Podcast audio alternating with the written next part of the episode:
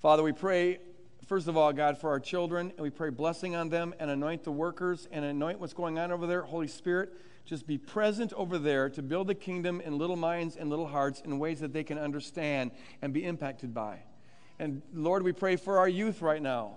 Uh, Father, we pray that, uh, that the worship that's going on there would be powerful. Holy Spirit, anoint that worship and, and draw these kids, our youth, into your kingdom in a way that makes them mighty warriors and evangelists for the cause of your kingdom.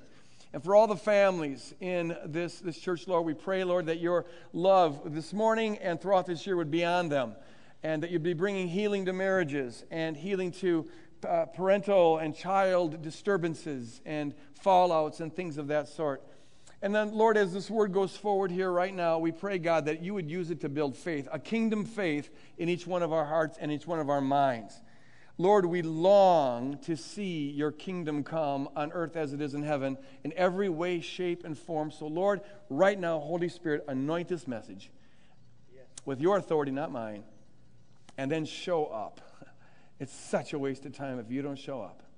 We're utterly, utterly, utterly, utterly dependent on you. In Jesus' name, we pray. And all God's people said, Amen. Amen. Amen. All right, guys are. All right, all right. This is good. I'm going to stand up for a little bit, I think. Here's the thing what, what, what we come together here, we're, we're a body. And maybe you're visiting here, so I hope that you have a different church body. But what every church body is supposed to be, what every kingdom unit or battalion or troop, if you will, is supposed to be, is a, a community of faith. The one thing we have in common when we come together is, uh, is a, a like faith. Not that we agree on all the theological details, we don't but we have a common vision that we rally around and that guides us. Um, we are a people who have faith that Jesus Christ is Lord, for example. A people who have faith that humans need a Savior and He is that Savior. We have faith that God is love, and therefore we have faith that there's hope for every human being uh, in, uh, uh on this planet. Uh, where people come together because we have faith in the Word of God and faith that ultimately, the, the faith is, can be summed up this way that, that God is building his kingdom and he wants to use us to do it. He, he honors us uh, by inviting us to participate with him in the building of his kingdom. We have faith that God is building his kingdom. We have faith that ultimately, all the evidence to the contrary notwithstanding, ultimately, that kingdom, the kingdom of God, will win the entire world back for God. And that at that time, God will reign over the whole earth. And that's when his love and his joy and his peace will reign. And that's where, when creation will finally be the way God wanted creation to be. As it is right now, it's not even close. And I don't think I need to prove that to anybody. Uh, but, but someday it will be. And we have, we have faith that this kingdom that, that is, is, is uh, just saturated with the love of God will at one heart by heart one life at a time be furthered throughout this world and will eventually uh, take this entire world back uh, for, for jesus christ. That's the faith that unites us. We're not a group of people who got our act together in contrast to all the people who don't. We're not a bunch of people who are holy as opposed to all the people who are not. We're not a bunch of people who have all the right opinions as opposed to the people who have wrong opinions. Now religion tries to make that you know uh, what a church is about but it's not we're not a bunch of people who've got all the right opinions about uh, politics, how the government should run, or how, what's best for society, or what laws should be passed, or what candidates should be voted on, or what wars the U.S. should or should not be involved in. We probably have all sorts of different opinions on all those topics, and I don't care because it really doesn't make a bit of a difference. The one thing that we have in common is a common faith in Jesus Christ. That's the only thing we rally around. We are a community of faith. And that's why at the beginning of this year, I want to talk about that faith. We have a kingdom faith. Now, let me flesh out what that means a kingdom faith. The kingdom, and if you've been around here for any length of time, you've heard this many times, and you'll hear it again because this is the essence of what we're all about. The kingdom of God, this category, uh, this, this concept in the Bible, it simply refers to the dome or the domain in which God is king. It is the king's dome, the king's domain. Wherever God reigns, that is the kingdom of God. That is the place where God's will is being done on earth as it is in heaven. All right? That's the, the, the, the domain of God. When Jesus Christ came into this world, and still yet today, the world is not the dome in which God is king. It is to a large degree the domain in which Satan is king. He is the primary influence in the world today. The world has been taken hostage that's been seized by this force that's hostile to God and therefore hostile to all that God loves, and God loves us, so Satan is hostile to us. If you wonder why the world is so incredibly screwed up and full of violence and pain and, and, and injustice, it's because the world is polluted with this foreign influence. That's the dome in which Satan is king. Jesus Christ came into this world to plant with his life, his death, and his resurrection, the, to plant the domain in which God is king. Jesus was in his life the incarnation, the very embodiment of the domain in which God is king. He was the perfect incarnation of God. Everything about him evidenced what a human being looks like when they are thoroughly satur- saturated with and governed by the reign of God. Okay, his thoughts, his attitudes, the way he treats people, that's what it looks like when God reigns. And he planted that mustard seed kingdom. And then, through the power of the Holy Spirit, he empowers all who surrender their life to him to now reduplicate that.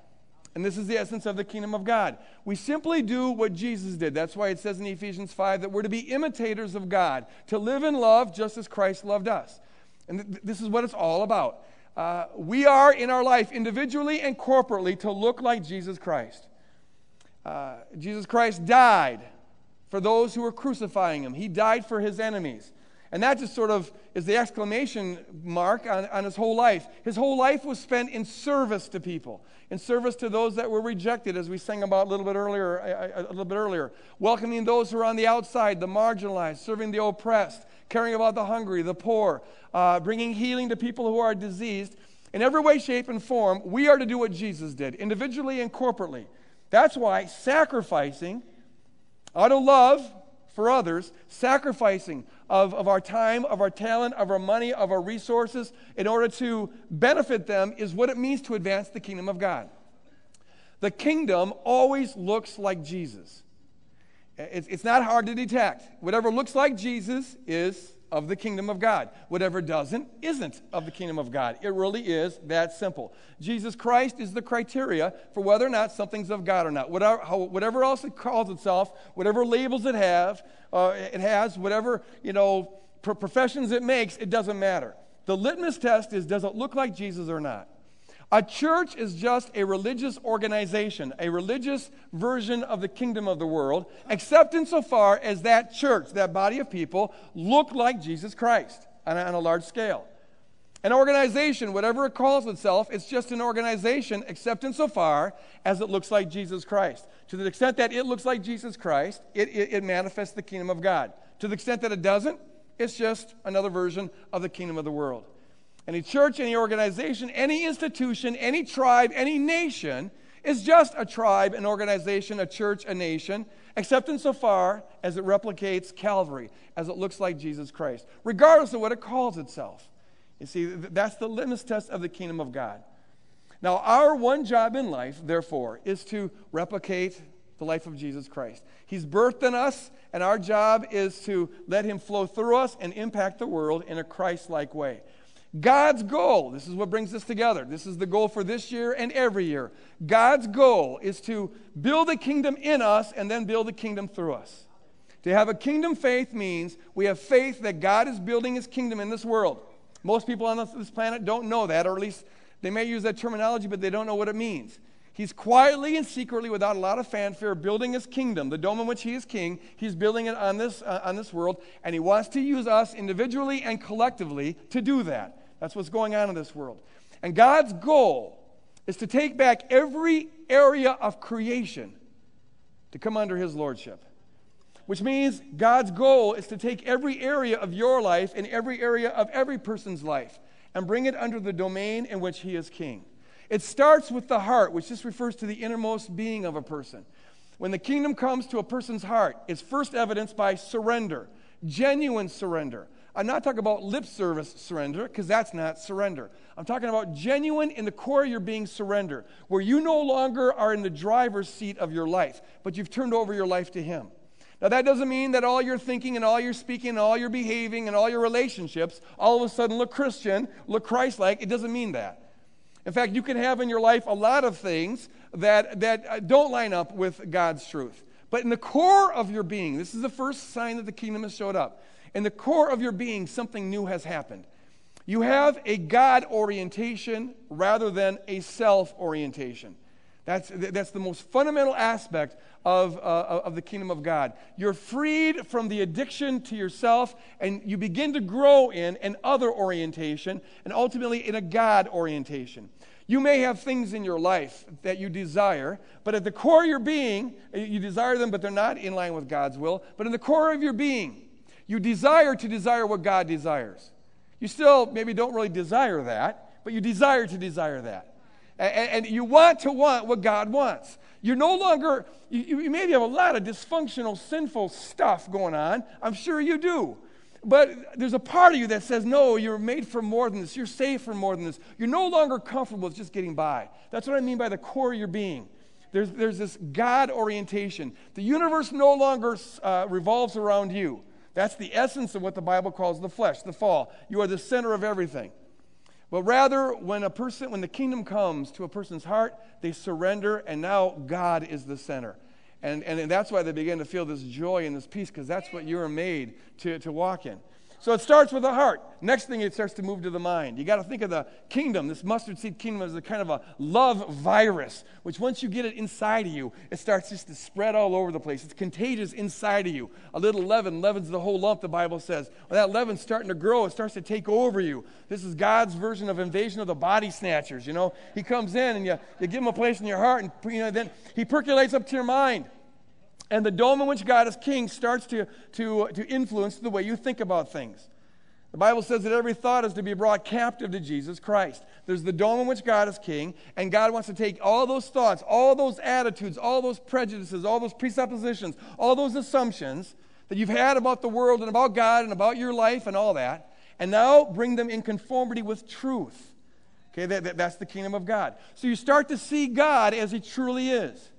You've maybe been taught, you've probably been taught, as we've most of us have been taught, some wrong stuff about God, who God is, and we got all these bizarre pictures of God in our minds, wherever they come from.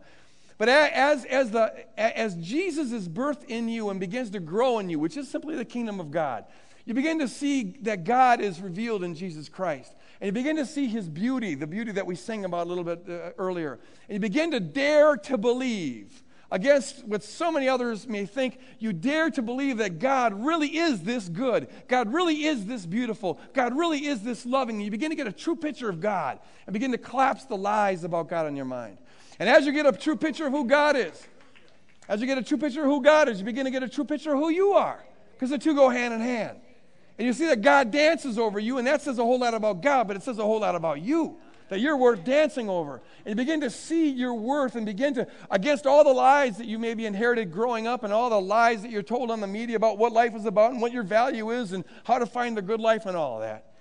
As the kingdom is birthed in your mind, you begin to get a true perception of who you are because of who God is. As we, as we sang last weekend uh, with Christmas, uh, the soul felt its worth. Oh, on that holy night. You begin to feel your worth. And that changes the way you think about yourself. You get a true picture of God, you get a true picture of you, and that invariably, invariably means you begin to get a true picture of others. You begin to uh, see them as God sees them. It's all a matter of getting your mind and your heart to line up with God. You begin to agree with God that that person there and that person there and that person over there, and yes, even that person over there was worth Jesus Christ dying for. You begin to agree that they've got unsurpassable worth, infinite worth. And so you begin to reflect that in the way that you think about them and the way that you speak to them and speak about them. You begin to have a Christ like love towards others. As you realize how much you're loved, you begin to love like Christ. The kingdom is coming in your, in your heart and then in your mind. And so it inevitably percolates over into our relationships. Whereas most relationships in the world are, in one way or another, though few admit this, but it's based on what you can do for me. What have you done for me lately? We're, when, when the self is at the center of the universe, it's at the center of all the relationships. And so people use other people to get their needs met. But as the kingdom comes into your heart and then into your mind, you, you, you, you're a person who has got your basic needs met. And so now you're able to overflow in love towards others. And so you begin to replicate Christ to your family, to your friends, to your neighbors, to your, to, to, to your uh, co workers, and even, yes, even and especially to your enemies. And now your relationships begin to look very different than what characterized the world. You've been freed from that need based, self protective mode. You see, in the world, when an enemy threatens you, your first uh, instinct is do whatever it takes to protect myself. But following the lordship of Jesus Christ, you, you now are able to see that that enemy has worth. In fact, unsurpassable worth. And your one job in life is to agree with God about that and to reflect that and what you say about them and what you think about them and how you treat them, which is why the Bible says, never return evil with evil, but return evil with good. Bless those who persecute you. Pray for those who despitefully use you. You do the opposite of what the world uh, does. When the kingdom comes, everything looks different because you're starting to look like Jesus Christ. You're starting to uh, have the attitude of Jesus Christ, the mind of Jesus Christ, the behavior of Jesus Christ, and cultivate the relationships of Jesus Christ. It doesn't happen instantaneously, it's a lifelong process. But that's what's going on. And see, as it happens to you, it begins to happen through you. You begin to impact others. And then they get brought in gradually, sometimes radically fast, other times it takes years and years, but they're under the influence of the dome in which God is king. And whereas other kingdoms go forward and expand by conquering and having power over others, this kingdom quietly, uh, uh, in, uh, sometimes indiscernibly, like a mustard seed, it's spreading throughout the world. Uh, we don't measure success the way the world does. It's not about, you know, manifested numbers, whatever. It's just seeing the character of Christ replicated to all people at all times in all situations. And that's what's going on in this world. Now I ask this question I've talked about what the kingdom looks like when it comes to our heart, what it looks like when it comes to our mind, what it looks like when it comes to our relationships. But what does the kingdom look like when it comes to our bodies? Because that's part of who we are. And yes, God is concerned about our bodies. God wants every area of life to be brought under the dome in which God is king. Now, to answer that question, we have to do the same thing we do when we answer any kingdom question, and that is we have to look at Jesus, because Jesus is the sole criteria for what is and is not the kingdom of God. So when you look at Jesus and you ask the question, what does it look like for a body to be brought under the reign of, of, of God? The answer you get is healing or wholeness. Now, we always, until the Lord comes back, we live in the structures of a fallen world. And, and so, if the Lord doesn't come back, we're all going to die, we're all going to age, we're all going to have all of that. But when the dome in which God is king shows up, what is supposed to happen is that the illnesses and diseases and infirmities that we struggle with, God reveals, as sort of a prelude to the future time when the kingdom shall reign over the whole universe, God reveals the reality of the kingdom by bringing healing to people's lives. That's why in, in the Gospel of John, he calls them signs. Signs. The Bible in the book of Acts talks a lot about signs and wonders. A sign is something that signifies something else. We get the word signature from it. We also get the word sign from it, but signature kind of captures more the meaning. It, it, it's, it's, uh, here's God's signature. This is of God. He signs that He's real by bringing healing into your life, among other things. But this is a sign, an evidence that God is real. It's a precursor for the coming time when the, when the kingdom is set up over the whole creation, when there'll be no more sickness and no more disease and no more blindness and no more deformities, that will someday be throughout the entire world. Amen? But see, God wants to show that that is real by doing it now, by having it now. It says this in the book of Acts, Acts chapter 10. It says that Jesus went about, uh, God anointed Jesus of Nazareth with the Holy Spirit, and therefore, when the Holy Spirit's there, you have power. So he anointed Jesus with the Holy Spirit and with power. He went about doing good and healing all who were oppressed by the devil, for God was with him. Remember, our one job in life as kingdom people is to do what Jesus does, to, to replicate Jesus.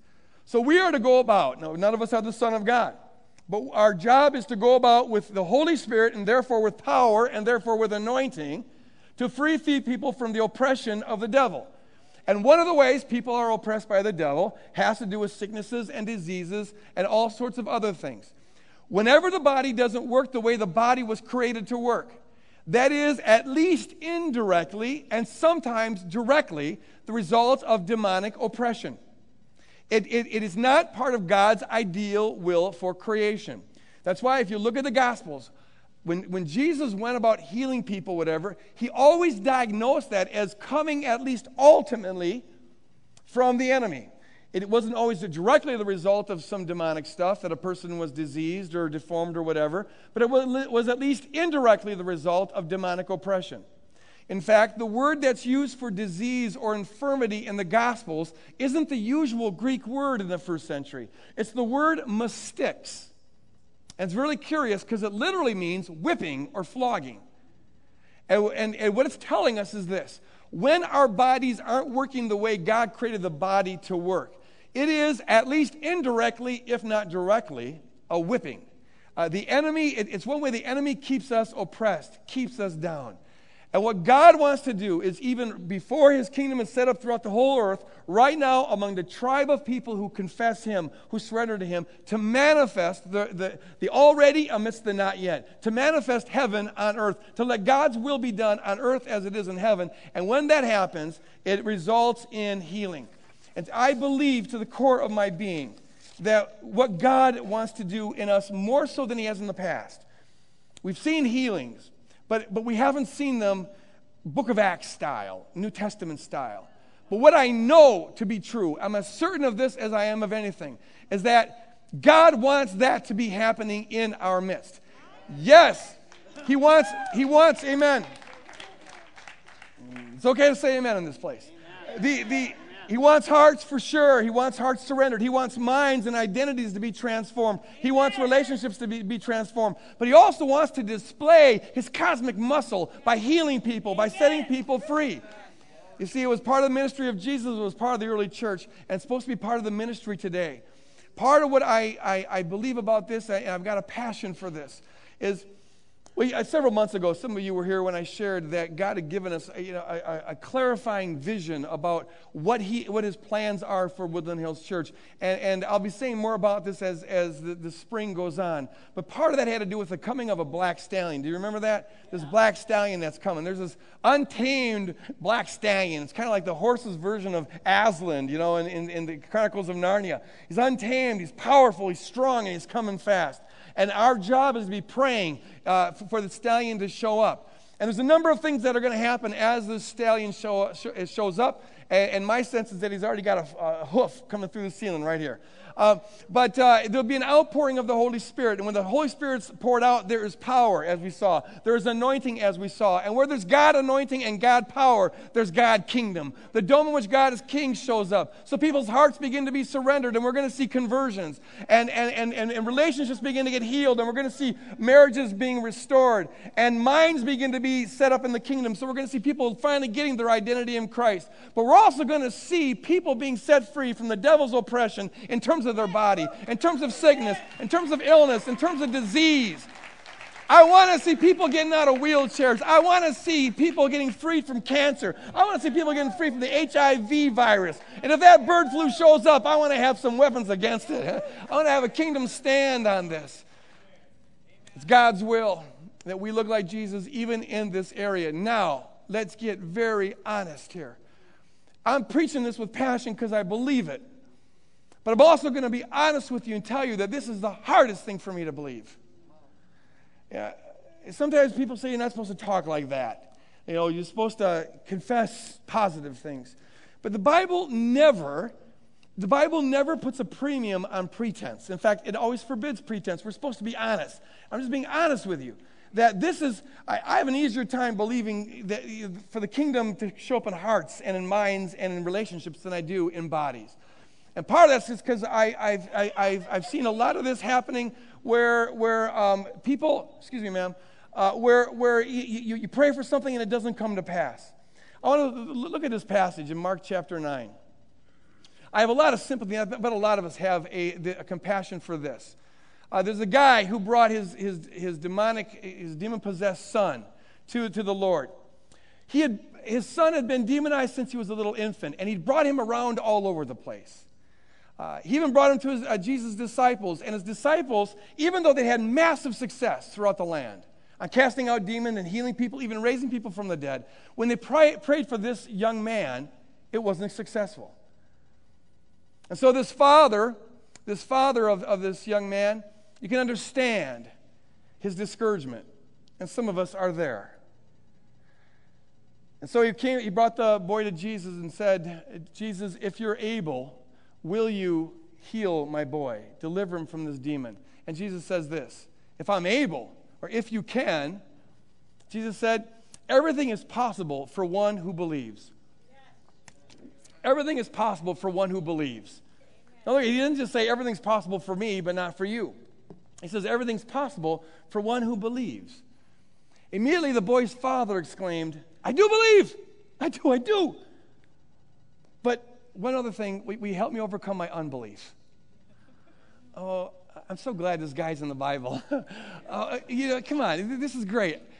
And Jesus doesn't say, oh, don't, don't say that. See, some people get this idea of faith, that faith is sort of this psychological gimmick. And you got to be like the lion in the, in the Wizard of Oz, where he says, I do believe, I do believe, I do, I do, I do believe, I do believe, I do believe, I do, I do. And they try to just talk themselves into some kind of psychological gimmick. But God's never into gimmicks, and God's never into formulas, and God's never into magic. He's into reality. And faith is a reality thing. This guy, Jesus doesn't chastise him, he was just being real. Lord, I believe. But hell, my unbelief, because you got to understand, I've been through a long road here and I've seen a lot of failures and, and, and I, have had some hard times. Uh, and, and, so Jesus heals this man. Our prayer, my prayer at least, maybe some of you are in a higher plane and I bless you for that. But, but, but my prayer is, Lord, I believe, but help my unbelief. Fan the flame of belief. Now, I want to say this. When we pray for someone to be healed and it doesn't happen, that doesn't mean that they didn't believe. They didn't believe enough. They didn't have faith enough.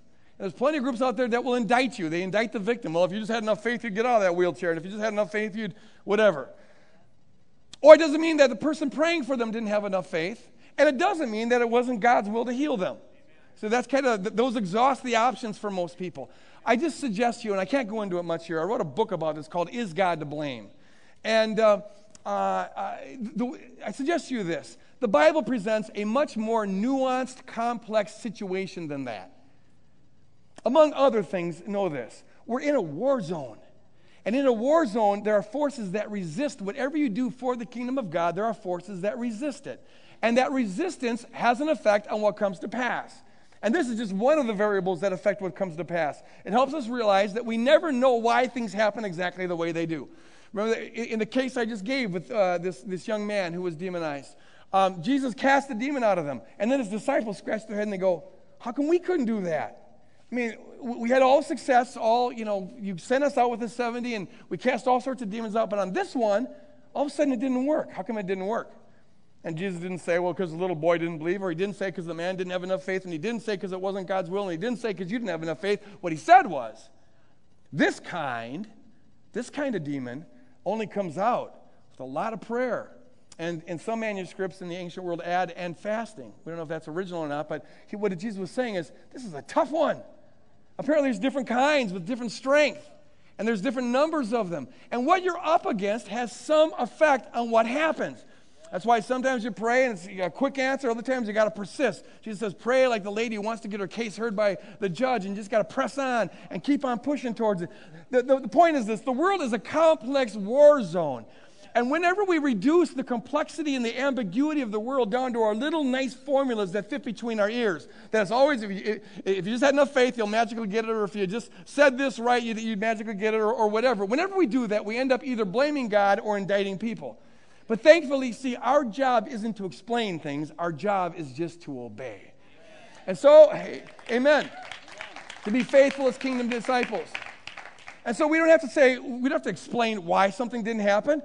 What we need to do is just have faith and keep pressing on and keep pressing on. And we don't have explanations. It's complex. Maybe God will give a word of knowledge sometimes, but, but, but, but it's a complex thing, way too vast for our minds to get, get around. We have faith. Now, here's what faith is, because I, I, really believe a lot of wrong and sometimes damaging information about this out there.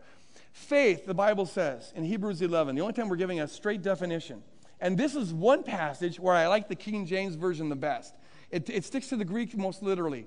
Faith is the substance. The word is hypostasis, and the literal meaning is substance or essence or solidity. Faith is the substance of things hoped for. The elegkos, the word elegkos, uh, means uh, uh, an assurance or a confidence. The confidence of things not seen. Now let's just think about this for a second.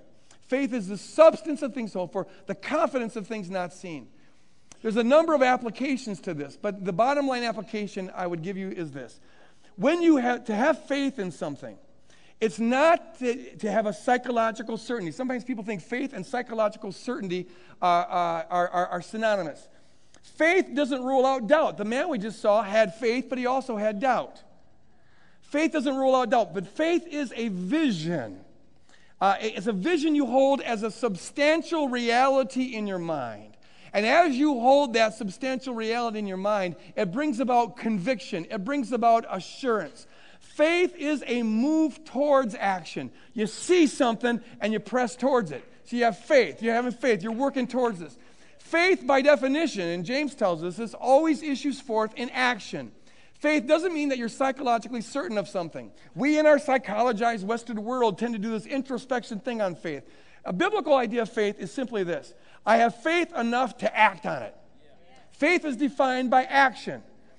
If, uh, uh, if you get two, a, a couple, and, and the, one, one, one, one person in the couple, they, they're having faith, because see, faith isn't just a religious thing, folks, it's a life thing. One's having faith that their marriage is going to fall apart. They just, they're just, you know, whether they know it or not, that's what they're, they're, they're, uh, they're believing. What they're doing in their head is they're seeing their marriage falling apart.